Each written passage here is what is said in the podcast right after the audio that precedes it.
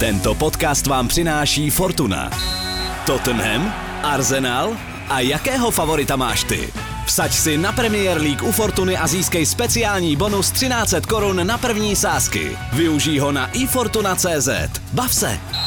Účast osob mladších 18 let na hazardní hře je zakázána. Ministerstvo financí varuje. Účastí na hazardní hře může vzniknout závislost. Řeknu vám jít po prohraném severolondýnském derby v pondělí do práce, počasí nic moc, do toho pandemie, to je fakt smrtící kombinace, že se člověku ten podcast vysloveně dělat nechce, ale pak si vzpomenu na všechny vaše krásné maily, jako třeba teď ten poslední od Tomáše Vilčeka a jeho kamarádů z Bratislavy a řeknu si hošku, musíš. A taky tady další angličan a palba toho nejzajímavějšího z anglického fotbalu. V severolondýnském derby jasně dominoval Arsenal, Tottenham s negativní mentalitou šel porážce naproti, Lamelův klenot to nezachránil. Vynikající výkon Matěje Vidry na Evertonu vyšperkovaný asistencí a výhrou jeho Burnley. Kupte si akcie Manchester United, Glazerovi jich prodávají asi za 72 milionů liber. Chris Wilder nakonec spackanou sezónu na lavičce Sheffieldu United nedokončí. U Blades klubová ikona skončila. V nominaci anglické reprezentační 21 najdeme povědomé jméno. Brankář Stoke Josef Bursik je vnukem československého válečného hrdiny a bojovníka proti nacismu i komunismu Josefa Buršíka. No a unikátní charitativní spolupráce Slávě s West Hamem i pod záštitou českého velvyslance v Londýně se vybírají peníze na vážně nemocnou britskou dívenku.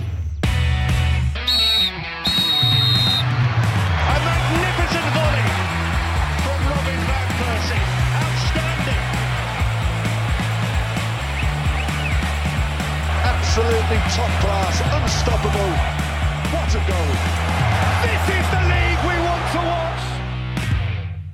Dobrý den a dobrý poslech Angličana přeje od mikrofonu seznam zpráv, potaženého po neděli černým smutečním florem Jiří Hošek. Já od svých hostů v podcastu vyžaduju několik věcí.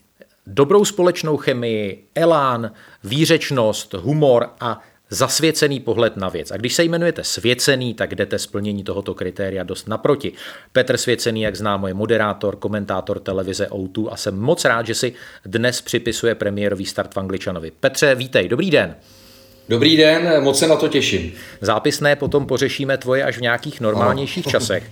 Eh, a samozřejmě neméně srdečně vítám taky Matuše Lukáče, eh, profesí rovněž komentátora, moderátora ze slovenského Digisportu, který se do naší nominace vešel po druhé. Matuši taky srdečně vítám. Dobrý den. Zdravím páni, zdravím aj poslucháčov. Já jsem kluci v posledním Angličanovi nadnesl, že to rozhodování sudí, všechny ty zvraty, které předvádí VAR, že už je to tak jako nevyspytatelná věc, že komentátoři už často nevědí, zda mohou říct to, co mají před očima, co mají na mysli, protože je to často nakonec jinak. Petře, eh, máš s tím už trošičku problém, že opravdu se musíš trošičku krotit a říkat si, no ale on ten VAR třeba to vidí úplně jinak? Mám s tím problém a musím říct, že i napříč soutěžemi, protože když třeba eh, komentuju nebo moderuju Českou ligu, tak eh, ten přístup VARu eh, k jednotlivým situacím je zase úplně jiný než třeba v Premier League. No a musím říct, že v Premier League, kde ten VAR de facto vstupuje do hry ne tak často, jak, jako třeba u nás, Eh, tak eh, třeba u offsideu tam absolutně nedokážu eh, jako odhadnout. Někdy si myslím, že je to tak jasný, že, že prostě ten soud vyřknu, jo, řeknu přece tady je to úplně evidentní a pak tam vidíme tu, tu 3D, 3D kalibrovanou čáru narýsovanou nějak, pro mě i třeba na, na, na ten první pohled nepochopitelně, že z toho vyleze vlastně protichůdný názor. Takže se přiznám, že s tím problém mám velký. Matuš je stejná otázka i, i, i na vás. Já jsem to třeba na vlastní kůži pocítil eh, při tom nedávném zápase na Enfieldu mezi Liverpoolem a Chelsea, když byla ta průniková přihrávka na Timo Wernera a říkal jsem si, v reálném čase to není offside, když jsem to viděl zpomaleně, že to není offside, když se ten obraz zastavil, tak jsem si říkal, že to není offside a byl to offside. Áno, áno, pamätám si ten zápas, ten zápas som komentoval, takže, takže mám to v pamäti takto. Eh, s hodnotením offsideov a riešením tých offsideov varom nemám problém. Možno rýchlosť, ale vieme, že pracujú už na tej technológii, že by to malo byť nejako automatické. Takže toto je podľa mňa v poriadku. Skôr uh, som za návrh Wengera, i keď tiež sa budú riešiť milimetrové rozdiely len v opačnom garde z pohľadu toho, ale bude to zvýhodnený útočiaci hráč, ofenzívny, takže to je fajn. Ja by som bol za to, aby sa riešilo postavenie nôh, pretože obaja by boli rovnaká východisková pozícia, defenzívny hráč od vlastnej brány, superohráč e, takisto opačným smerom, čiže tam by to bolo za jedno. Ale s čím mám problém, a nielen ja, určite aj Petr to potvrdí, to sú ruky a zákroky v 16. Ako ruky v dnešnej dobe, ak to niekto ovláda a dokáže dať taký výklad, že z desiatich študentov to pochopí 6, tak mu dám medailu. Já si myslím, že byste ji nedal, protože by to prostě vysvětlit, vysvětlit absolutně nešlo. Mně přišlo velice vtipné, co říkal Peter Crouch, Haban s dlouhýma rukama a nohama, který má pocit, že kdyby teď hrál eh, Premier League, tak uh, prostě třetina nebo polovina jeho branek by se musela škrtnout, protože on by tam tu pazouru prostě vždycky do toho offsideového postavení strčil. Ale pojďme k tomu aktuálnímu dění, co se děje v Premier League. Je to pořád turbulentní těch věcí, které se dají komentovat, tak je strašná spousta. Matuši, než se dostaneme k podrobnému hodnocení severolondýnského derby, tak poprosím, aby tady jsme si úplně nevystříleli dostali munici. Co byla pro vás největší událost posledních hodin, ať už nějakým plusovým nebo mínusovým znamínkem? Tak vám to uľahčím, vrátim sa ešte do obdobia pred severlondýnským derby, tak eh, z toho obdobia to bol pre mňa koniec Krisa Wildra jednoznačně. Hmm, hmm. No a eh, když eh, půjdeme spláchnout Krise Wildera, my jsme tady v jednom z minulých angličanů říkali, že to je člověk tak neuvěřitelně spjatý s Sheffieldem United, eh, který eh, prostě si tam připsal práci i sběračem míčů a, a nevím, co všechno v tom klubu všech, jako dělal. A byli jsme za jedno, že už teď ta sezóna se prostě musí nějak čestně dohrát a nemá smysl toho trenéra vyhazovat. Tak jak vy chápete to, že předčasně skončil? Uh, takto, uh, budem úprimný, nemám to len z vlastnej hlavy, ale skúmal som si, že čo je za tým, pretože samozrejme človek nevie všetko, hlavne nie zo Slovenska, čo sa deje niekde v Sheffielde. Ale tak ako postupne všetky tie smery naznačovali, že problém je zakorenený niekde v jeho vzťahu s majiteľom, e, princom Abdullahom, ktorý má teda hlavné slovo. A keď som tak išiel trošku viac do hĺbky, tak človek zistí, že kedysi boli tí majiteľia dvaja a predtým bol jeden, ale úplne iný. A bol to Kevin McCabe. Do roku 2013 bol majiteľom sám a potom tam prišiel princ Abdullah, boli tam 50 na 50, no a Wilder je človekom pána McCabe. A potom tá senzačná minulá sezóna možno paradoxne by som povedal, že Sheffield United ublížila. Totižto asi 30 1-2 zápasov tá trojčlená stoperská línia hrala pokope. Mimochodom práve hrou stoperov uputal Wilder Pepa Guardiolu, pretože bola inovatívna. Nielen, že hrali s tromi stopermi, ale tí krajní stredoví chodili až do superovej 16 dávali finálne prihrávky, dávali góly. Uh, lenže toto sa pokazilo už po lockdowne, tam sa zranil Jack O'Connell, ktorého nedokázali nahradiť, teraz už sa zranil napríklad Chris Bešem, hrá úplne iná trojčlená stoperská línia, takže toto je prvý a zásadný problém. Tá stabilita sa rozpadla, pretože inak sú to chlapci, ktorí začínali v League One. A druhý zásadný problém, že nejaké posily si Chris Walter vyhliadol, tie aj prišli, ale nezapadli z tých všetkých hráčov, aj keď si zoberieme McBurneyho, Museta a Bergeho, ktorý prišiel v minulej sezóne, najvydarenejšou je Berge. Ten je však už dlhodobo mimo a pre touto sezónou veľká lotéria Ryan Brewster. No a teraz Chris Wilder si povedal, že ešte to skúsim zachrániť počas zimy, doneste mi ľavého stopéra a stredového záložníka. Lenže princ Abdullah povedal, na Brewstera som ti dal 23,5 milióna, na McBurneyho som ti dal 20, na Museta som ti dal 10, Berge prišiel za 22, ja som urobil dosť. Čiže tam sa to začalo škriepiť, tam, tam to začalo jednoducho neladiť. A, ale myslím si, že to bude veľká strata, pretože neviem si predstaviť, a to musí pri silné ego teraz do Sheffieldu, pretože tí fanúšikovia, keď sa vrátia, čo všetci dúfame, tak viete, ako dopadla tá anketa? 95 až 98% fanúšikov hlasovalo, že Wilder musí zostať. Ako náhle prídu dve, tri prehry v rade, ten manažer bude pod takým tlakom, neviem si to predstaviť, akože toto bude veľmi ťažké a nebol by som prekvapený, keby sa Wilder napríklad o rok vrátil. Že si vyčistia stôl s princom Abdullahom a bude späť.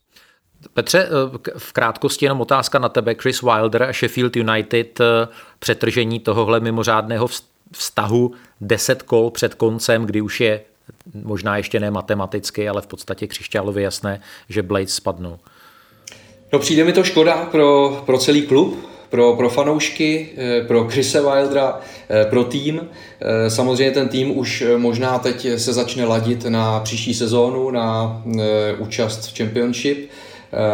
a vlastně jako přijde mi to strašně brzo zapomenutý to, to loňský devátý místo, to, že Chris Wilder postoupil vlastně e, dvakrát s tímhletím týmem. Ano, z League One. E, z, ano, z League One až do Premier League a vlastně hned ta první sezóna byla, byla skvělá. Na druhou stranu letos to prostě nešlapalo, o těch sporech e, s majiteli e, se píše, ví se o nich a zase takhle, pokud chtějí e, začít nějakou novou kapitolu toho klubu, tak možná teď získávají náskok, možná prostě majitelé teď získávají ten náskok, e, že tu kapitolu začnou už teď a ne až v létě. Ale říkám, je to, je to škoda pro Blades a pro, eh, pro celý Sheffield. A Petře, pro tebe tedy, když vezmeme těch posledních několik desítek hodin, co pro tebe byla největší událost Premier League? Tak eh, abych zmínil něco pozitivního, tak eh, ta zpráva, informace o tom, že snad poslední dvě kola by se mohla hrát před fanoušky, že by tam měla být kvota snad 10 tisíc fanoušků na utkání, Eh, tak to si myslím, že my všichni fotbaloví fanoušci potom prahneme, když uvidíme eh, větší počet diváků eh, na stadionech. Já jsem teď vlastně poslední čtyři dny koukal, byl jsem nadšený golfista, to ty asi víš, na Players Championship a tam byli diváci, nebyli, neměli ani roušky a tak dále, byl tam ve velkém počtu v Americe na Ponte Vedra Beach, takže jsem jako si říkal, to snad je jiný svět, to, to, to se mi snad zdá, tak já doufám, že, že v Premier League tohle dobře dopadne a že aspoň ta poslední dvě kola budou na všech stadionech těch eh, minimálně nebo těch 10 tisíc fanoušků. Já se přiznám, že já ten fotbal u televizní obrazovky bez diváků i s tou přimíchanou kulisou, že už to jako úplně nedávám. Já se na to vždycky po třeba těžkém pracovním dni jakoby těším a potom vidím jako celkem slušný fotbal a vidím to hlediště s těmi potaženými plachtami a, a natištěnou reklamou nebo s papundeklovými diváky a už, už prostě si říkám, už, už fakt jako ne. Já jako, a, ať se tam dějí nějaké excesy, tak dobře, ať, ať se tam nedějí nějaké rasistické skřeky a podobně, ale já už bych fakt aspoň těch jako 500 nebo tisíc diváků tam, eh, tam prostě potřeboval. Petře, eh, kdo by byl v tvém takovém soukromém hlasování kladným hrdinou nebo, nebo takovým prostě gerojem těch posledních dnů? Mm-hmm. Tak samozřejmě nabízí se Erik Lamela za, za jeho Rabonu, ale to je kladný i záporný hrdina. E, tak spíš řeknu jiný jméno, Keleči i Janáčo, protože dal hetrik, za Leicester, vlastně Leicester je v situaci, kdy ho trápí absence Madisona, absence Harveyho Barnce, eh, Keleči i Henáčo vlastně nedostával tolik šancí a teď to strašně moc ladilo s Jamie Vardym, Vardy prostě mu i přihrával do dalších šancí a tak dále, takže pro mě, já jsem za to rád, protože vždycky jsem ho měl za dobrýho útočníka, který už je nějaký ten pátek eh, vlastně v tomhle týmu v Lestru. A mám pocit, že by Lestru mohl eh, do pomoci tou svojí formou, tou svojí fazónou, kterou teď ukázal, eh, k tomu kýženému minimálně čtvrtému místu, aby Leicester si zahrál příští rok Champions League. No, to vypadalo na takovou krizi Lestru, kterou odstartovala eh, Slávie nebo možná nějaké takové kontroverzní rozhovory před tím zápasem. A já jsem v podstatě i rád, že se, že se Leicester chytnul, byť to bylo třeba na úkor Brightonu v zápase, ve kterém ty, ty body vysely jednu dobu poměrně vysoko. A Matuši, pro vás kladný hrdina posledních hodin. No, asi Petr opisoval, ale keďže začal ako prvý, tak som opisoval ja zostaneme pri tom. Pre mňa Keleči je na čo a doplním už iba jeden dôvod a to, že sa mu nestalo to, čo sa včera stalo mne, zabudol som totiž na vlastnú maminu a včera bol deň Matiek a ten okamžite v pozápasovom rozhovore vyhlásil, že a tento gól venujem nielen svojej, ale všetkým mamám na svete. Tak eh, mama to asi nevidela, ten jeho pozápasový rozhovor, no ale tak ešte si to vyžahlím. No ale pozor, ale Den Matek se přece slaví eh, jindy ve Spojeném království a jindy na Slovensku a v České republice. To já taky už jako jsem vycvičil svoji maminku, že jí To je pravda, ale na mňa to okamžite tak doľahlo, že večer, keď som, keď som išiel spať, tak premýšľam nad tým, lebo som ten pozápasový rozhovor videl, že zase som na tú mamu zabudol, že tam mi to dá vyžrať, no ale tak... Takže radšej jej to pripomeniem dvakrát, no aj ten anglický, to už je profesionálna deformácia, teda aj ten náš. Souhlas. Tak eh, abyste zase nebyl v nevýhodě, tak eh, první vás čeká otázka na to, kdo byl naopak takovým padouchem, lůzrem nebo nešťastným hrdinou těch posledních hodin. A nebo já vykopnu, protože já mám vždycky nejhorší pozici z vás třech. Pro mě herně Matt Doherty prostě podle mě člověk, který je totálně, totálně z formy a vůbec nechápu, a to je vlastně druhý záporný hrdina Jose Mourinho a k tomu se ještě dostaneme, proč Doherty ho eh, nestáhnul. A myslím si, že třeba Marcelo Bielsa by byl schopen Dohertyho vystřídat už ve 20. minutě toho prvního poločasu, protože ta, ta pravá strana Tottenhamu to, to byla prostě šílená věc. A není to bohužel zdaleka první zápas, kdy eh, tenhle obránce eh, vyloženě hořel. Tak Matuši, záporný hrdina. No tak eh, vy ste tam mali, ako by som to povedal, no Arsenal mal špiona v Tottenhame, lebo však Doherty je fanúšikom Arsenalu, no tak, tak to aj vyzeralo. Uh, pre mňa Smoliar kola, uh, zostanem pri slove Smoliar a to Craig Dawson. Hmm. Craig Dawson za ten vlastný gol na Old Trafford. Hmm. To, ale těžko, těžko s tím jako něco mohl dělat v té, v té rychlosti potom Práve centru. preto, že s tým hmm. nemohol nič robiť. Išiel tam ako obranca, tá lopta prešla, každý by tam išiel rovnako a, a pritom dovtedy ešte aj, s tou, ešte aj s tým zákrokom Fabianského proti Greenwoodovi v tom prvom polčase, druhý polčas žrť, ako neviem, neviem, či by bez toho Manchester United dotlačil tú loptu do siete. Mimochodem Lukáš Fabianský, ten by si taky zasloužil titul toho kladného hrdiny, protože co včera chytil na Old Trafford, to, to byla velká paráda. Uh, Petře, vystříleli jsme ti tvoje tvoje, padouchy, co jsi měl připravené, nebo záporné hrdiny? No tak, tak řeknu teď toho lamelu, no. Jo. Tak jako když předvedeš tohle, tak eh, pak se během, já nevím, kolik to bylo, pět minut dostal eh, ty dvě žluté karty? Myslím, sedm že sedm, sedm, sedm, no, sedm, 60, no, no, no. Sedm. A ta druhá byla prostě úplně zbytečná, to bylo s Týrnym, ne, souboj. Uh, jako úplně zbytečně Michael Oliver musel prostě vytáhnout žlutou, jako je to, je to škoda, je to velká kaníka prostě na, na, na tom jeho eh, jako výkonu a hlavně na tom jeho okamžiku eh, velké slávy. Ale on si za to môže sám, do toho skočím, lebo on nastúpil na ihrisko, okamžite si zobral na mužku Granita Šachu, na ktorého útočil potom to skúšal na Davida Luisa, rečičky, provokácie a podobné veci a sám sa v tej svojej hm. polievočke utopil. Takže to, hm. to ako, a, a nebolo to z jeho strany prvýkrát, pretože keď ma pamäť neklame, Marciala na Old Trafford vyprovokoval tiež on. Hej, on, tam byla ta facka. On, on přišel, Erik Lamela, v rámci tehdy toho velkého dílu, když Tottenham dostal těch skoro 100 milionů za Gareta Bale'a, on byl jeden z těch sedmi hráčů, co přišli. Je vlastně, i si dobře vzpomínám si, tak je jediný, který ještě eh, v Tottenhamě zůstal. A on tenhle ten herní styl, kterému angličani říkají takové to shithousery, na tom je v podstatě postavený eh, jeho fotbalový život a je fascinující. Len on to mentálně nezvládá, to je ten problém. No ale pozor, ale, ale eh, nevěřil byste, Matuši, že to byla první červená, co Lamela Lamela dostal. Hmm. Člověk by čekal s jeho rejstříkem, že on těch, on těch redek bude mít x. Ja, ja si pamätám dodnes, ako dostal prvú e, červenú kartu David Luiz. Uh, neviem, či to nebolo proti Arsenalu, ešte za Chelsea. A to, keď som ho mal v očiach a komentoval som ten zápas a pozerám do poznámok, že v živote nedostal červenú kartu, tiež som tomu neveril. Lenže Lamela, keď začne hrať takéto hry, tak musí byť o dve triedy nad vecou. Ako toto sa mu nemôže stať, pretože oba tie zákroky prepálil, tie boli zbytočné. A ještě teda, jestli eh, smolař eh, víkendu, tak eh, asi Son, no, Son Heung-min. Uh, to je škoda, že pro celý Tottenham. Uh, a tady teda, jestli, jestli si můžu jako dovolit uh, tak, takovou jako připomínku, protože uh, úplně trnu, když, když se říká Hyungmin Son, protože ty víš, já jsem strávil v Koreji dlouho, dlouhý čas a prostě Korejci to svoje rodové jméno, což u něj je Son, mají vždycky na prvním místě a pak je to osobní jméno, to je Hyungmin. Min Eh, takže prostě já preferuji opravdu to říkat tak, jak eh, je to správně, i když vím, to není jako eh, jenom náš problém, ale celý ten západní svět to říká prostě jméno příjmení Hyungmin Son, tak já prostě bych radši, kdyby jsme jim říkali tak, jak se opravdu jmenuji, Son Hyungmin. Son Hyungmin. Je to pravda. No. Mimochodem viděli jste ten vynikající, vynikající popisek uh, fotky, na které je zachycený Son Heung-min s maminkou a tatínkem a že tam je Son Heung-min, Dad Heung-min a Mom Heung-min. No, tak to byla taková jako pěkná, pěkná slovní říčka. Mimochodem tatínek je ten, který ho opravdu vycepoval a který do dneška mu radí, hele, uh, nezačínej si s žádnou buchtou, buď hezky svobodný mládenec, dokud to myslíš jako vážně s fotbalem, tak na to máš ještě čas. No, uh, když jsme v té kolonce zranění, tak eh, teď před tím dalším víkendem, i co se týče eh, Fantasy Premier League, tak je to velký oříšek, protože předčasně střídal kvůli drobnému zranění i Bukayo Saka, který, který vlastně odehrál 45 minut.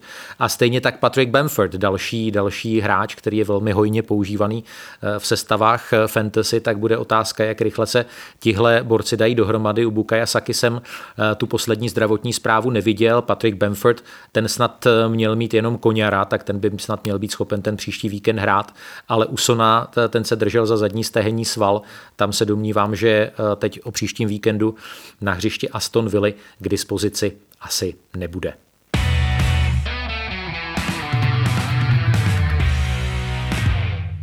Je s vámi stále Angličan, fotbalový podcast eh, Seznam zpráv, dnes s Matušem Lukáčem a Petrem Svěceným. Už jsme to naťukli, severolondýnské derby, zase plné událostí, které více než volají po rozboru. Eh, fotbalová kvalita jednoznačně na straně domácích, hosté dlouho bez emocí, takové podivné, abych to nazval snad letargií, pasivitou. Eh, jak už tady nakousl eh, Petr Svěcený, viděli jsme horkého kandidáta na gol sezóny v podání Erika Lamely, ale jak už zaznělo, ten se eh, v druhé půli stal z hrdiny padouchem, což se vám nejen ve fotbale přihodí poměrně snadno.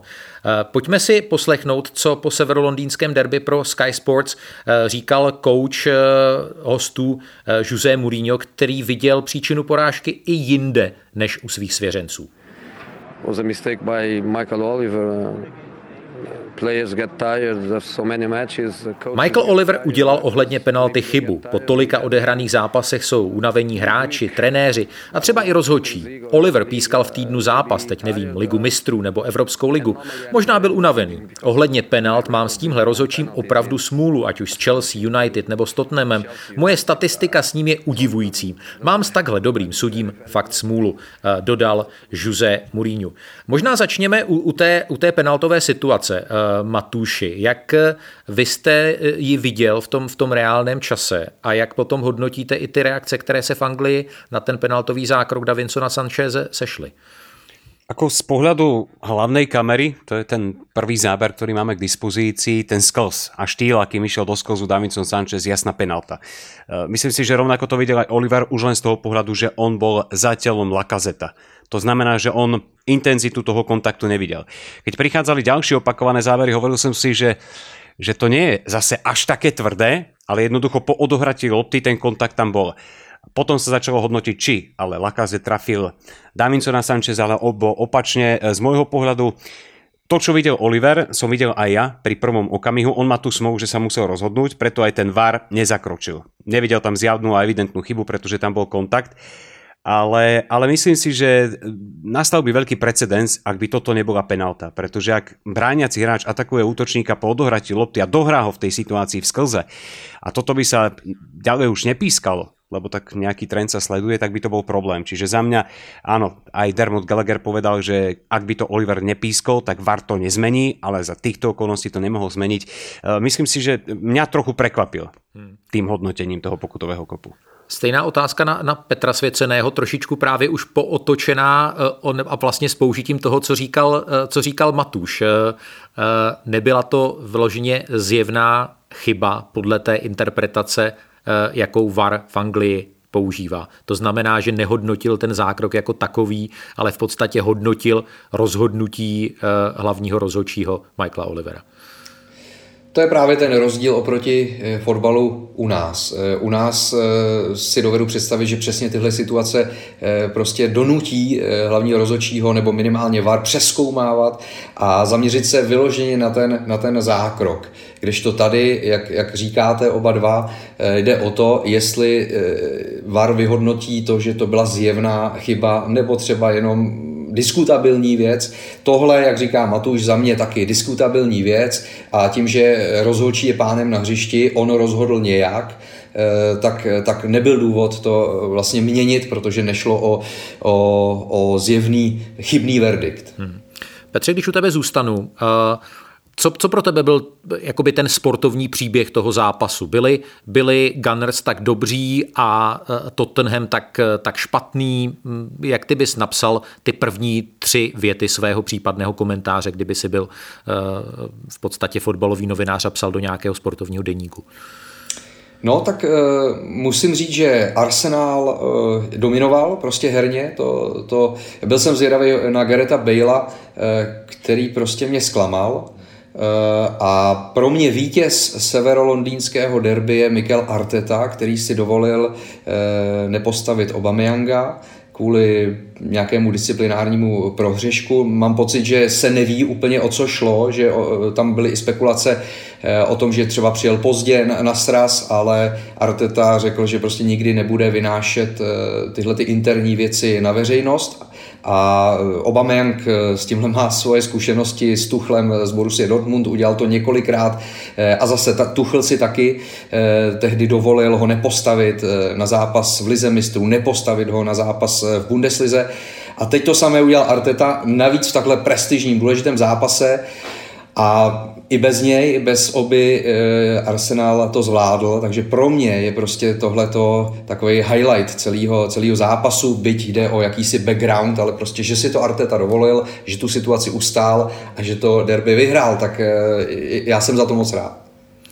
Matuši, eh, po té sportovní stránce tam se čekalo, že Tottenham by mohl v podstatě navázat na ty svoje dobré výkony z předchozích zápasů, byť pravda proti sotva průměrným soupeřům, ať už v Evropské lize nebo pochopitelně v domácí soutěži, ale jestli na něco Tottenham navázal, tak na ty svoje bázlivé výkony proti silným týmům té takzvané velké šestky. A já připomenu jednu děsivou statistiku z pohledu Spurs, že zatímco proti týmům top šestky ten letošní ročník začali s bilancí 3-1-0, oni porazili United, City, Arsenal a remizovali s Chelsea, tak od poloviny prosince to mají 0-0-5 a, a vlastně e, tohle bylo pokračování toho nemastného, neslaného, jako by prostě ne, nechtěli vyhrát, jako by šli, šli předem na porážku. Boli až príliš pasívni a za to si sypal popol na hlavu aj Mourinho. Po zápase to priznal, že aj on má na tom svoj podiel viny. Keď Petra napríklad sklamal Gareth Bale. Hej? Jediný raz, ak sa nemýlim, Tottenham dostal loptu v prvom polčase do 16 Arsenalu a to bolo po centri Bale vonkajškom. Hmm. Aj ten bol nepresný. Bale nemal loptu. Pamätám si, že som začínal komentovať druhý polčas a Peter to pozná. Pred začiatkom druhého polčasu nám tam naskočí na obrazovke taká pekná grafika, vyberú si jednotlivých hráčov, kto má koľko loptu a podobne. A povedal som to na začiatku druhého polčasu. Chudák Harry Kane mal za 45 plus 2 minúty 11 krát loptu na kopačke a najďalej na polovici súpera asi 3 metre za poliacou čiarou, za stredovou čiarou. Ten chlapec nebol pri lopte. To Oni znamená, záloha, hmm záloha nehrala vôbec, pretože keď Bale nehrá nič, nemôže hrať nič ani Kane. A vy ste správne, Jirko, poznamenali slabinu, teda Meta do Hartyho, i keď ja som povedal, že je to špion, nech už to je ako je, ale Mourinho už sa pozeral v zime po nejakom pravom bekovi, čo nie je žiadne tajomstvo. A ja som veľmi rád, a tu vyzdvihnem to, čo povedal Peter, že Arteta sa vrátil k mladíkom pretože v nedávnych zápasoch mu zahral aj Nikola Pepe, zahral mu Willian, ale vybral si znova po uzdravení Emila Smisarova, postavil tam Bukaja Saku a postavil aj Odegorda, ktorého si on sám vybral do toho týmu a ukázal, že títo chlapci ma vyhrabali z najhoršieho, pretože oni začali po Boxing Day valcovať súpera. Smith Rowe podľa mňa neskutočný hráč. Mne sa veľmi páči. Bukayo Saka je piedestal, ale Smith Rowe hrá úplne jednoducho. U neho nevidíte zidanovky, neviem aké vymyslené kľúčky, ale aj v situácii, kde má okolo seba troch hráčov, 10 cm voľného priestoru, on dokáže presne prihrať spoluhráčovi a vytvoriť tým neskutočný priestor pre ďalšiu akciu. Čiže ja som veľmi rád za, za Emila Smitharova, mne sa naozaj akože Bukayo Saka je top talent, už je momentálně nosný hráč, ale pre mňa objav v této sezóně Emil Smith Rowe. Podepisuju v plném rozsahu. Já jsem si v tom prvním poločase ještě říkal a fakt ten Tottenham vidím uh, už kolikátou sezónu uh, velmi, velmi detailně. Uh, nepamatuju si zápas, ve kterém by hráči ze středové řady měli tolik přihrávek směrem dozadu. Podstatě i v situaci, kdy se mohli o něco pokusit, kdy dokázali ten zápas roz, jako roztáhnout tu hru zleva doprava, kdy se tam jakoby otevřela nějaká skulina, tak uh, oni přihrávali buď na stejné úrovni, nebo přihrávali dozadu. A druhá věc je, a to zmínil taky Jose Mourinho v tom pozápasovém rozhovoru, že měl pocit, aniž kohokoliv jmenoval, že jeho klíčoví hráči se v prvním poločase schovávali. A uh, to jako částečně bych podepsal, ale když zase navážu na toho Kejna a Bejla, oni vlastně nedostali, nedostali pořádný míč. Když dostali míč, tak byl strašně daleko od brány a byli zády k soupeřově, soupeřově brance. Takže ten první poločas byl skutečně naprosto otřesný. No teď se, teď se chci zeptat samozřejmě na tu, na tu Lamelovu Rabonu. Připomenu, že to nebylo poprvé, co argentinský záložník nebo křídelník tenhle fantastický kop úspěšně předvedl. Poprvé to bylo v dresu Tottenhamu v zápase Evropské ligy proti Asterasu Tripolis, což byl takový bláznivý zápas, ve kterém Kane dal hetrik a potom musel ten zápas dochytat za vyloučeného Iga Lorise a pustil takový neuvěřitelně laciný gol z přímého kopu. Ale uh, Petře, jako co, co to bylo za, za jako moment of magic? Do, dostaneš míč v soupeřově 16 a se, jako se samozřejmostí, jako si ráno natřeš marmeládu na rohlík.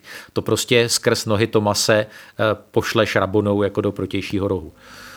No jak říkáš, eh, musí to být pro toho hráče samozřejmost, jo? protože tam nejde o nějakou, že to je finta na efekt. Eh, prostě mám pocit, že on to v té dané chvíli vyhodnotí, že to je pro něj eh, nejefektivnější řešení, jo? Že, že, že nehraje jako v tu chvíli na krásu, ale prostě má to tak zažité, že už je to pro něj opravdu jako jednoduchý to kop. To, že to pak jako trefí k tyči a trefí to mezi nohama eh, Tomase, OK, to se mohlo stát, nemuselo stát. Ale vůbec ta technika kopu, tu musí mít tak zvládnutou, že o tom nepřemýšlí, jo, a teď udělám něco úžasného. A dneska jsem třeba při Tiki Taka se ptal Ládi Šmicra, jestli to umí, tenhle ten kop, a jestli to bylo i za něj a on říkal, že to prostě neumí a, a je zase spousta hráčů, my známe i případy, kdy Rabonou je schopný někdo nacentrovat 40-50 metrů, jo, prostě eh, podle mě to je neskutečný, když tam nemůžeš švihnout tou nohou, eh, jo, když ti tam brání vlastně No tohle bylo hlavně noha. ze stoje, jo, tam vlastně no, nebyla vůbec no. jako dynamika nějakého pohybu. No jasně, no jasně, ne, prostě v, v tu chvíli asi nepřemýšlíš a jako víš, že to je v tvém arzenálu jako tvých zbraní, tak to tam pošleš takhle, protože to v tu chvíli přijde nejvýhodnější. Hmm, hmm. Matušek, vy jste to viděl? No ja som si to hlavne užil, teda to, že som sa tam rozkričal, takže, to takže bol, pre mňa to, to bolo moc fajn. chválím, moc se mi to líbilo. Jako škoda, že se to potom nějak nedotáhlo. Akože mi odišiel hlas, alebo čo? No ne, no tak výsledkově se to nedotáhlo. A tak podľa toho pre koho. No. Sice mne to je srdečne jedno, kto tam zvíťazí na sever Londýna. Uh, takto súhlasím s tým, čo povedal Peter a myslím si, že to sedí aj k povahe Lamelu že to je jeho jednoducho drzovka, ako toto viem, toto ovládam, dám tam bodlo, nemusí to byť ani prudké, pretože tá strela, to, ledva sa to doplazilo do brány. To nebola nejaká razantná, ako z toho dať razantnú naozaj pri tých centroch to obdivuje možno ešte viac ako toto Lamelovo zakončenie, pretože už som videl aj také asistencie cez nohu a on to dával ľavačkou, čo pre mňa teda nie, že by som bol nejaký excelentný futbalista, ale ľavu som mal väčšinou na podopieranie. Takže, takže klobok dolu, ale myslím si, že to sedí k jeho povahe. Hmm. Tak, tak by som to asi uzavrel. Hmm. Petr eh, naťuknul tu v podstatě v očích Arsenalu eh, fanoušků velezradu Obameyanga, že z nějakých disciplinárních důvodů kvůli nějakému prohřešku eh, nebyl k dispozici pro ten zápas, respektive nepostavil ho trenér do základní sestavy. Jak, jak vy to hodnotíte? A zaznamenal jste v kulárech něco, co by, co by za, tou, za tou absencí mohlo být? Co, co ten prohřešek měl obnášet? Ako priznám sa, že pred zápasom ma to prekvapilo, pretože som si písal zostavu, zrazu tam Obamian chýba. E, máme taký online spravodaj, ktorý využívam, teda BBC. Priznám sa, že nie som ja na bulvári, kde sa objavia tie špekulácie, takže to, to nejako obchádzam, nečítam. Ale potom sme mali na trase rozhovor s Mikelom Artetom pred zápasom, ktorý potom citovali aj Sky a ďalšie zdroje. A ten Arteta pôsobil ako skala. Ako bol veľmi sebaistý, presvedčený o tom, že robí dobrú vec, robí správnu vec, vie, že ide do ohromného rizika, že bude pod tlakom, pretože keby ten zápas prehrali a napríklad ho prehrajú 1-1, e, teda 0-1 po jednom breaku Tottenhamu, čo by nebolo nič nezvyčajné a trápia sa v koncovke, tak každý mu, by mu to dal vyžrať. Ale jemu to vypálilo perfektne. Čiže jeho pozíciu to ešte len posilnilo a znova ukázal aj to, čo povedal počas týždňa, že ten jeho projekt exploduje, že urobi čokoľvek, aby on bol úspešný, aby bol klub úspešný. Takže dal tým jasne najavo. A, a o tých dôvodoch e, z viacerých šatní v tejto sezóne už pounikali rôzne dôvody, prečo ten, ktorý hráč chýbal. Už aj z Arsenalu, a na to si dá Arteta teraz sakramenský pozor, aby sa to nestalo, myslím si. Pojďme se už pomalu eh, odpichovat od toho pro mě neúplně příjemného tématu, ale ještě na jednu věc se zeptám. Eh, Petře, jaký dopad na zbytek sezóny pro oba týmy by to severolondýnské derby eh, mohlo mít s vědomím toho, že nás teď samozřejmě čeká i reprezentační přestávka, kdy zase to získá všechno určitou jakoby jinou dynamiku. A ještě připomenu teda jednu věc pořád, byť to byl Arsenal Tottenham, tak hrál desátý tým tabulky se sedmým a ten zápas, ten výsledek na tom mimochodem tabulkově nic nezměnil. Hmm. No, e, i Arteta eh, vlastně řekl, že pokud e, to bude možné, pokud bude ve hře ta top 4 pro Champions League, tak o to budou bojovat, takže si myslím, že Arsenal si v tomhle zápase ověřil, že, že prostě tu fazónu mají a proč se o to ještě nepokusit. Je to tam hodně našlapaný, hodně nabitý, teď budou hrát s West Hamem, takže to si myslím jako další klíčový zápas pro Arsenal, Eh, Tottenham nevím, no, pro mě, pro mě zklamání, já jsem ho jako před sezónou nebo, nebo ještě během podzimu jsem si říkal, ten prostě nebude chybět v té první čtyřce, ale někdo chybět bude muset, nevypadá to na ani jeden z Manchesteru a Leicester taky prostě teď jako, takže, takže možná to bude bitva o jedno místo v podání třeba čtyř, pěti týmů, jo, a Eh, Arsenalu to si myslím pomohlo strašně moc eh, psychicky, ale jak říkáš, pak ta repre pauza, ta bude taky jako klíčová, hlavně ten návrat, že jo? a to, co se bude dít potom, jestli teda budou moc nastoupit všichni hráči, jestli dostanou výjimku z karantény, a... přesně hmm. tak, hmm. to jako si myslím možná bude klí, vůbec jako klíčový moment celé sezóny. S tebou naprosto souhlasím. Matuši, co vy si myslíte, že eh, bude znamenat severolondýnské derby pro zbytek sezóny Arsenalu, respektive Tottenhamu? Pokud něco vůbec. Z pohľadu Tottenhamu si myslím, že nič zásadné. Pre nich je najlepšie, že už, už hrajú ďalej, e, teda ďalší zápas hneď o pár dní. A čo sa týka Arsenalu, e, myslím si, že tam sú tiež rozdelené tie ciele. Mourinho už povedal, že Európska liga je pre neho schodnejšia, to platilo pred derby. Arteta to tiež má tak pol na pol, pretože predsa len no, z ligy asi ťažko sa dostať teraz 10 bodová strata na top 4, i keď dva zápasy dnes prehráte a ste na štvrtom mieste v podstate prehra super, akože rival to nie je nič, nič výnimočné ale uh, zásadnejší vplyv pre Arsenal. Keď si dovolí manažer odstaviť najlepšieho útočníka v takomto zápase, vyhra zápas, postaví mladíkov, uh, postaví tam aj Šachu, ktorý mu predtým dobabral zápas na Burnley, jednoducho to mužstvo to zomkne. Aj oba vidí, že aj keby som sa zranil, tí chlapci to potiahnú tak dobre, urobil som hlúposť, ideme ďalej. Čiže myslím si, že z takého charakteru a mentality nastavenia týmu eh, blahodárne účinky to môže mať na Arsenal. Nie, že by teraz skončili v top 4 alebo v top 6, ale eh, z dlhodobého hľadiska veľmi, veľmi pozitívne říká Matuš Lukáč eh, ze slovenského Digisportu, který je hostem nejnovějšího Angličana spolu s Petrem Svěceným. My si dáme krátkou pauzu a potom se na hřiště jménem Angličan zase vrátíme. Mé jméno je Marie Bastlová a zvu vás k poslechu podcastu Ptám se já. Na rozhovory si zvu politiky, ekonomy a jiné odborníky, zkrátka ty, kteří jsou aktéry veřejného dění. Kladu jim přímé otázky a trvám na tom, aby na něco nejjasněji odpověděli, protože tady se ptám já. Sledujte nás na Seznam zprávách nebo se přihlašte k odběru na Spotify, Apple Podcasts nebo kdekoliv jinde, kde jste zvyklí své podcasty poslouchat. Jenom tak vám totiž neuteče ani jedna epizoda. Těším se na slyšenou.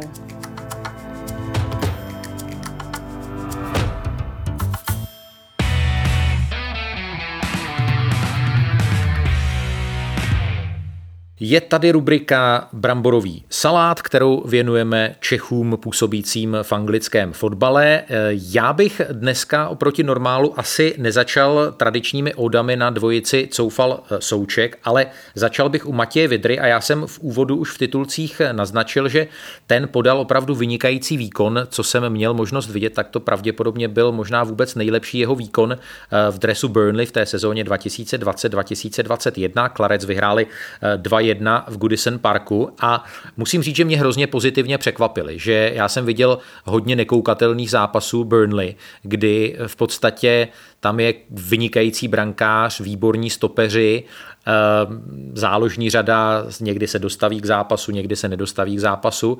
A najednou jsem viděl na Goodison Parku Clarec hrát na svoje poměry kombinační technický fotbal a, a, a Matěju Vidrovi to Eh, hrozně sedlo a sedlo mu to i podle hodnocení třeba Sky Sports, dostal známku 9, byť, byť mu tam špatně vyskloňovali jméno nebo špatně napsali jméno, napsali Virda místo Vidra, ale eh, na to, na to středo a východo Evropané v Anglii prostě musí být eh, zvyklí. Petře Svěcený, co, co ty říkáš Matěji Vidrovi nejen v tomhle zápase a je to pro tebe s ohledem na euro kandidát základní sestavy? Je to pro mě kandidát.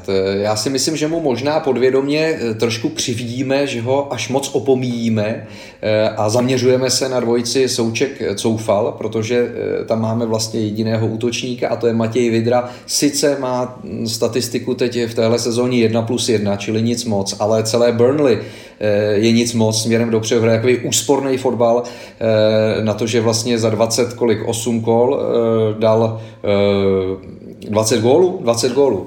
Eh, horší útok má jenom eh, Sheffield, eh, takže mm, si myslím, že a bylo to vidět v tom zápase, že, že Matěj prostě pracoval pro manča, připsal si asistenci, i když to byla taková asistence, protože střelec té branky McNeil si de facto ten gol vypracoval sám, ale Matěj prostě má asistenci, to je důležitý. Eh, jinak mohl, mu mohl prostě, dát i gól mimochodem. Mohl dát i gól, ale pořád ho mám jako hraje Premier League, jo, takže pořád si myslím, že ten konkurenceschopný fotbal, eh, on, on je, je na něj zvyklý. Eh, Patrik Šik, o tom nebudeme jako diskutovat směrem k euru, no ale pak je tam asi Adam Hložek a teď je si Krmenčík, Peckhart nebo Vidra, pořád by ho nezatracoval, protože on je prostě zvyklý hrát v týmu jako je Burnley, a, a přesto jako teď v poslední době hrát i v základní sestavě, eh, tak si myslím, že to je určitě jako eh, tako, taková jakoby karta, na kterou by měl Jaroslav Šilhavý slyšet, nebo kterou by měl vidět. Já s tebou úplně souhlasím. Matuši, teď Matěj Vidra už hrál několikátý zápas v základní sestavě Clarets a zatímco na začátku téhle určité šňůry z jeho pohledu jsem si říkal, no ono je to hodně dáno eh, zraněními eh, Chrise Wooda, Ashleyho Barnese, hrál vlastně ve dvojici s Jim Rodriguezem, tak teď u tohohle zápasu jsem měl jako velmi intenzivní pocit, že si je Sean Dyche už jakoby vědom, že Vidra teď fakt hraje dobře a že do té základní sestavy eh, Burnley patří. Na jednej strane áno, na druhej strane treba vychádzať aj z toho, akých má hráčov k dispozícii do zálohy. Pretože to, čo hovoril Peter, uh, teraz vieme, že na krajoch hrali Goodmundson a McNeil, ktorý je najtechnickejší hráč, Goodmundson asi druhý najlepší v rámci techniky v Burnley. Lenže v tejto sezóne nebolo výnimkou, že hral na kraji napríklad Josh Brownhill, ak bol v strede s Ashlim, s Ashlim Westwoodom Jack Cork, alebo hral na kraji dokonca pravého stredopoliara ortodoxný ľavák a ľavý back Erik Peters. Hmm. Samozrejme vtedy sú na hrote dve veže, ako by povedali starší tréneri a všetko sa nakopáva, ako tá záloha. V podstate sú to dríči. Westwood si pamätám za Stonily, ten nič iné nerobí non-stop, ale robí to dobre, preto je stále tam. Odbeha celý zápas, výborná štandardka. Ako náhle ale má tvorivejších hráčov, schopnejších do kombinácie, potom sa tam neuživia dvaja útočníci rovnakého typu teda Chris Wood, Ashley Barnes. Teraz je Barnes zranený, preto dostal šancu Matej Vídra. Možno ak by bol v inom klube, ktorý by hral trochu viac kombinačne, spadal by Matej medzi línie viac, častejšie pri lopte. Možno by nemusel byť ani taký gólový, aký bol v Darby alebo v Watforde v Championship, ale pomáhal by ofenzíve, prechodovej fáze a v tomto by možno mohol byť platný aj v reprezentácii. To je ďalšia jeho silná zbraň, pretože je to taký typ pohyblivejšieho útočníka. Takže pridáva k tomu kvalitu a hlavne Matej má takú danosť Premier League, nie je taký produktívny ako bol v Championship, ale dá jeden, dva góly za sezónu, ale väčšinou sú to highlighty, minimálne highlighty kola. Či už v minulej sezóne to boli parádne trefy, čiže toto, toto treba uznať, že má. Možno dá aj gól šampionátu, ak sa tam dostane, prečo nie? Držme mu palce, aby se ho e, ta forma samozřejmě držela. Sean Dyche ho e, stavěl i nadále. Pojďme k Tomáši Součkově, Vladimíru Coufalovi. Jejich Hammers prohráli v silně oslabené sestavě, to je třeba říct na hřišti eh, Manchester United 0-1, kdy je dlouho držel ve hře opravdu fantastickými zákroky Lukáš Fabiaňsky. Já musím říct, že Vladimír Coufal hrál svůj, svůj vysoký, vysoký standard. Eh, řekl bych, že hrál velmi dobrý, ne výborný zápas. Tomáš Souček průměr. Malinko se možná hledal, už jsem ho viděl rozhodně hrát v letošní sezóně lepší zápasy. Petře, jak ty si viděl výkon Čechů na Old Trafford? Výkon celého týmu Hammers mi přijde takový jako unavený, jo, trošku, že, že prostě i, i, vidím to na Tomáši Součkovi eh, coufalné, to je jako Robocop, jo, ale eh, Tomáš Souček přijde mi, že prostě eh, vyčníval víc a celý tým Hammers, a teď je to otázka, jestli je to únava, anebo jestli je to nějaký respekt, nějaký, jak to říkal Jamie Redknapp, pocit méněcenosti v zápasech s velkou šestkou, protože ta bilance s velkou šestkou eh, v podání eh, West Hamu je prostě tristní. Že? Tam eh, bylo pouze snad vítězství nad Tottenhamem v téhle sezóně a remíza. A jinak to jsou ve směs porážky a je to taková ta hra, jako neprohrát zápas, hra na remízu. Jo, teď Hammers vlastně nevystřelili na bránu, jako sice organizovaný, velmi organizovaný výkon, ale na druhou stranu velmi pasivní. Prostě nejsou na to zvyklí, že dneska už je pasujeme na boj o, o top čtyřku nebo minimálně o Evropskou ligu. A teď jsem strašně zvědavý na ten zápas s Arsenalem, jo? jestli k tomu přistoupí jinak nebo ne, ale tím, že, eh, tím, že West Ham eh, hraje všechny ty zápasy, dá se říct na 11, 12 nebo 13 hráčů, eh, jo? Že, že žádná velká rotace tam není a ta, tady v tom zápase si myslím, že směrem dopředu extrémně chyběl Jesse Lingard. To prostě i, i ten Michael Antonio mi přijde už unavený. On ten balon podrží zády k bráně, ale prostě byl živější, byl, byl lepší a celý tým Hammers eh, byl eh, v některých zápasech prostě lepší, než na mě působí teď. Já si myslím, že ten faktor té únavy se v tomhle období už eh, hrozně projevuje a mám pocit, že to není jenom únava Eh, fyzická, že oni už jsou i jakoby emočně otupělí a jsou, jsou jakoby psychicky vyhořelí a myslím si, že si to popsal jako hodně, hodně plasticky.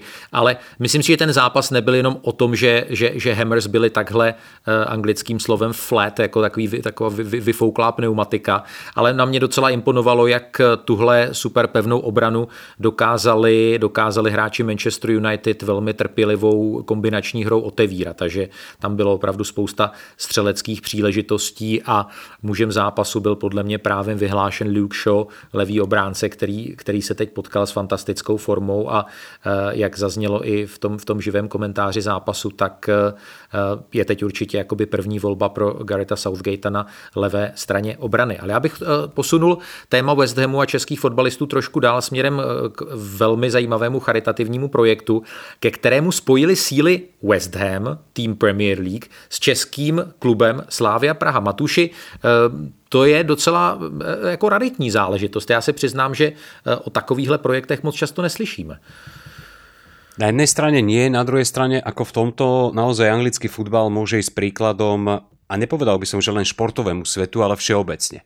Uh, takto, viem, že, a určite by to potvrdíte, veľa sa o tom nehovorí, nepíše, ale množstvo tých hráčov, aj tí, ktorí si radi kúpia drahé autá, teraz mám na mysli našich futbalistov, ktorí e, sú známi aj svojimi výstrelkami v súkromnom živote, nikto o tom skoro nevie, ale dávajú veľké peniaze aj na charitu.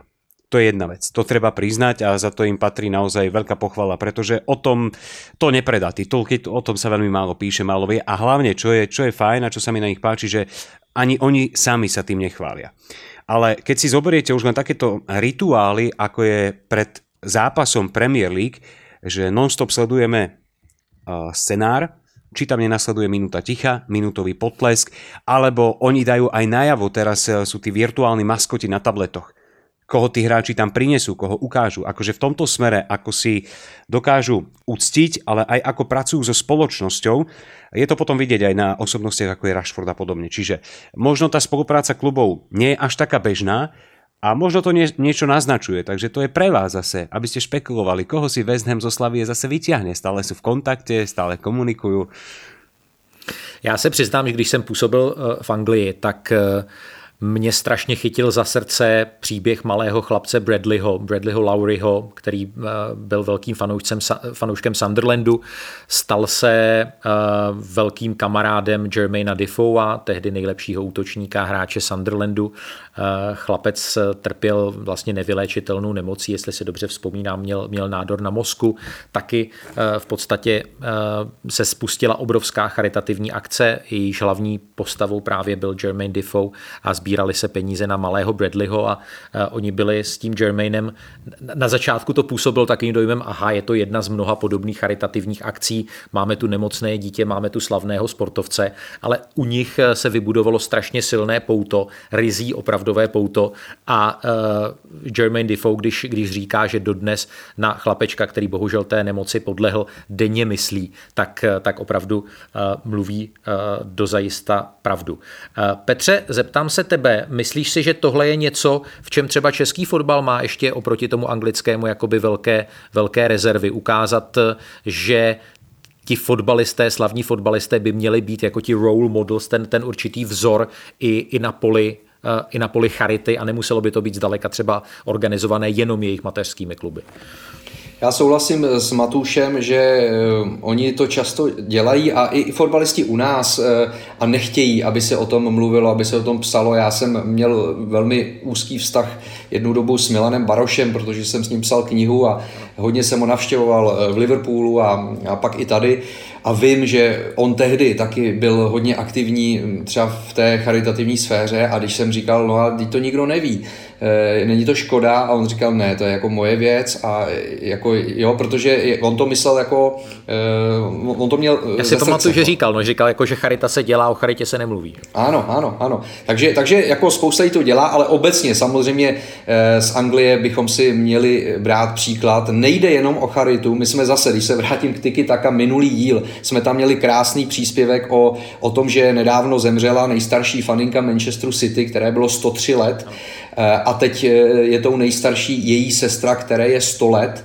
A viděli jsme tam to sepětí těchto fanoušků nejvěrnějších eh, s tím klubem a že to je opravdu od srdce, že to, že to není nic hraného, nic jenom pro fotoaparáty a tak dále, ale že prostě manažeři, hráči s těmito lidmi žijí prostě a váží si toho, je tam vzájemná jako úcta, respekt, pokora, Eh, tak to si myslím a, a, a i v té debatě, kterou jsme tam pak měli, tak eh, měl jsem tam bývalého útočníka Davida Střihavku, který normálně málem brečel, jo. leskli se mu oči a já jsem se ho přesně zeptal, jestli tohle někdy bude u nás a on teda bohužel pro mě řekl, že ne, že, že, Aha, že nemáme šanci. Hmm Mm, natvrdo, ale jako nemyslel to asi tak, nicméně ta cesta asi bude ještě dlouhá k tomu, aby, mm, aby nezávisle na tom, kdo ty kluby vede, kdo je vlastní, kdo tam hraje, kdo tam je trenér, tak aby prostě tohle to bylo nad tím, aby ta úcta a respekt a pokora eh, prostě eh, byla prostě byla jasná a zářila z toho klubu směrem, eh, směrem i k těm, řekněme, třeba nejvěrnějším, nejstarším fanouškům.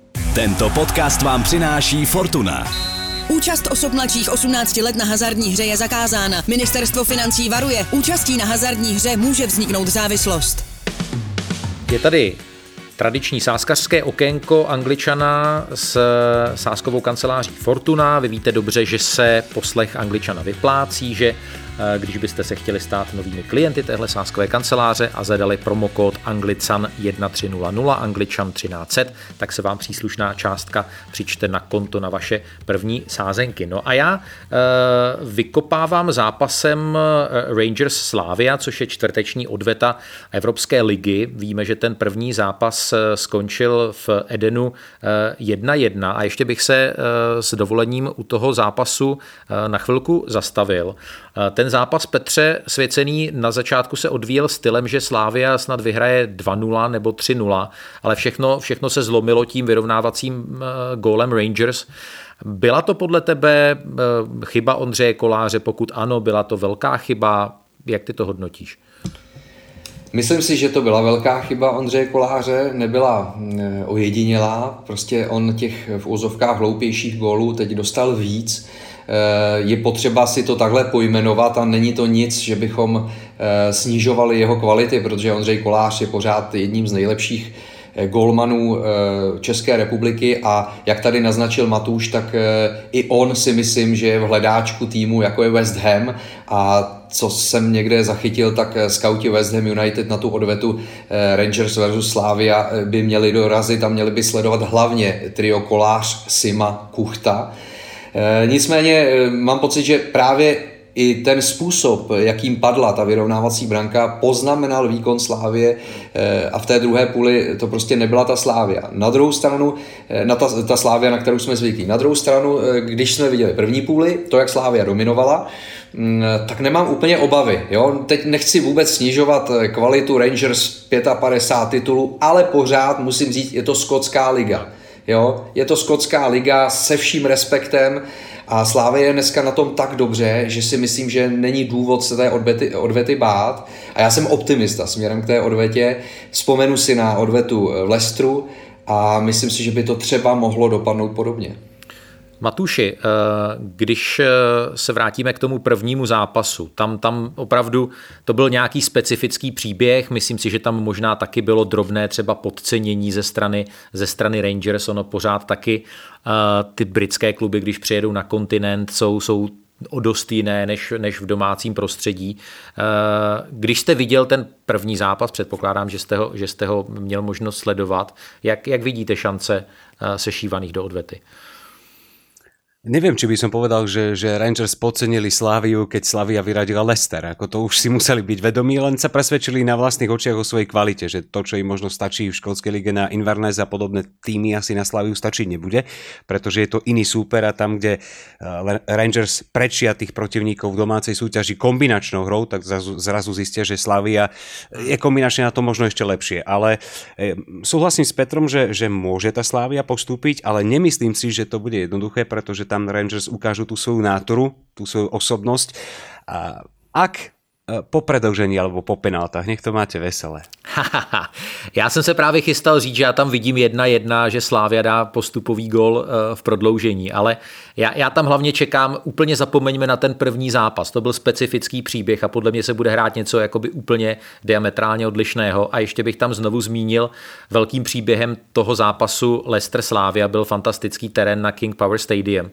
A eh, ten, ten terén, který je na, na Ibrox Parku, to je nechci říct škvára, ale je, není to opravdu povrch, který by jako příliš vybočoval z toho, na čem se teď hraje eh, jarní část eh, Fortuna ligy. Komu to víc bude prospívat, je samozřejmě velká otázka. Já jenom řeknu, že řečí čísel je vzhledem k tomu výsledku z Prahy mírným favoritem na postup Glasgowský klub. Tam, když jsem se naposledy díval, bylo 1,6, na postup Slávě 2,34, což je možná docela pokušení. A na tu samotnou odvetu, pochopitelně po 90 minutách, abych nikoho nemátl, tam se sází v kurzu 2,15 na domácí, 3,37 na remízu a 3,55 na výhru slávistů už po té základní hrací době.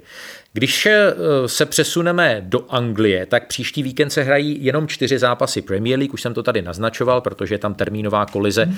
se zápasy FA Cupu, ale jsou tam zajímavé kousky, jako už právě ten zmiňovaný zápas, zase další londýnské derby, tentokrát mezi West Hamem a Arsenalem. Tam připomenu, že na podzim Gunners doma dost šťastně vyhráli 2-1, eh, ale oni tam budou mít v nohách ještě jeden zápas ve čtvrtek večer odvetu Evropské ligy proti Olympiakosu.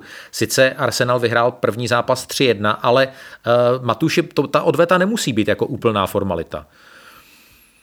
Nemusí, ale myslím si, že Arsenal to zvládne. Eh, hlavne eh, teraz má Arteta príjemnejšie starosti, pretože na jeseň v podstate hľadal hráča, ktorého by postavil do ofenzívnej formácie v rámci zálohy. Teraz si môže vybrať, pretože naozaj viacerí majú dobrú formu, otázne je teda, čo bude s Bukajom Sakom. Čiže odvetu si myslím Arsenal zvládne, ale na na London Stadium, tam to vidím na remísku a gólovú remísku, pretože to, čo spomínal Peter, že je West Ham unavený, chýbal Lingard, to je jedna vec, chýbalo West Hamu 7 hráčov, tak to nemôžeme porovnať s Manchester United, že mu takisto chýbalo 7 hráčov, pretože ten káder Moesa je o 15-16 pri všetkej úste.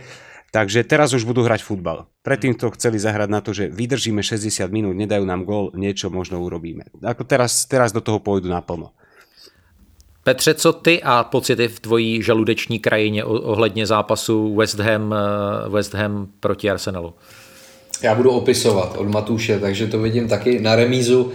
Jenom bych rád viděl aktivnější hru, sebevědomější hru eh, Hammers v tomto zápase. No a, a, ale opravdu, pro mě to bude možná to finální ověření si té jejich pozice, která je pro ně samozřejmě nová, nečekaná, překvapivá že na to mají. Jestli tenhle ten zápas zvládnou bodově, minimálně remízově, tak si myslím, že s nima už opravdu můžeme pro to finále eh, celé Premier League eh, počítat prostě jako na kandidáta na boj o Evropu.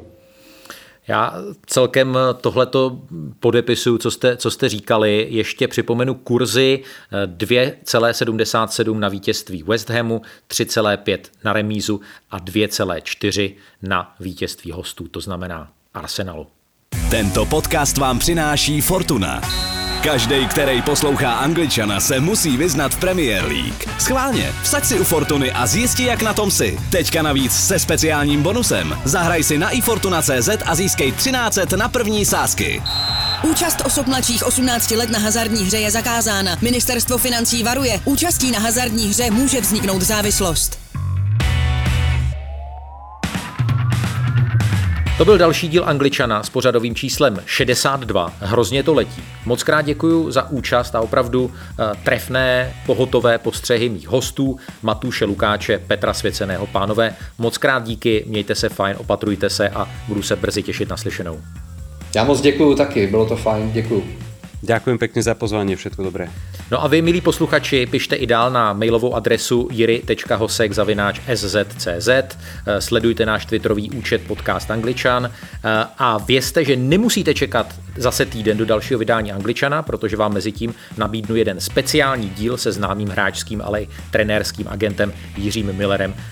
To si nenechte ujít už následující sobotu. No a příště to bude vyhecované, bude to hravé, bude to prošpikované kvízovými otázkami se známou dvojicí Karel Herring a Martin White. Jiří Hošek děkuje za pozornost, těší se naslyšenou třeba ve středu večer na Clubhouse při debatě před odvetou slávistu na Ibroxu proti Rangers. Mějte se hezky, naslyšenou.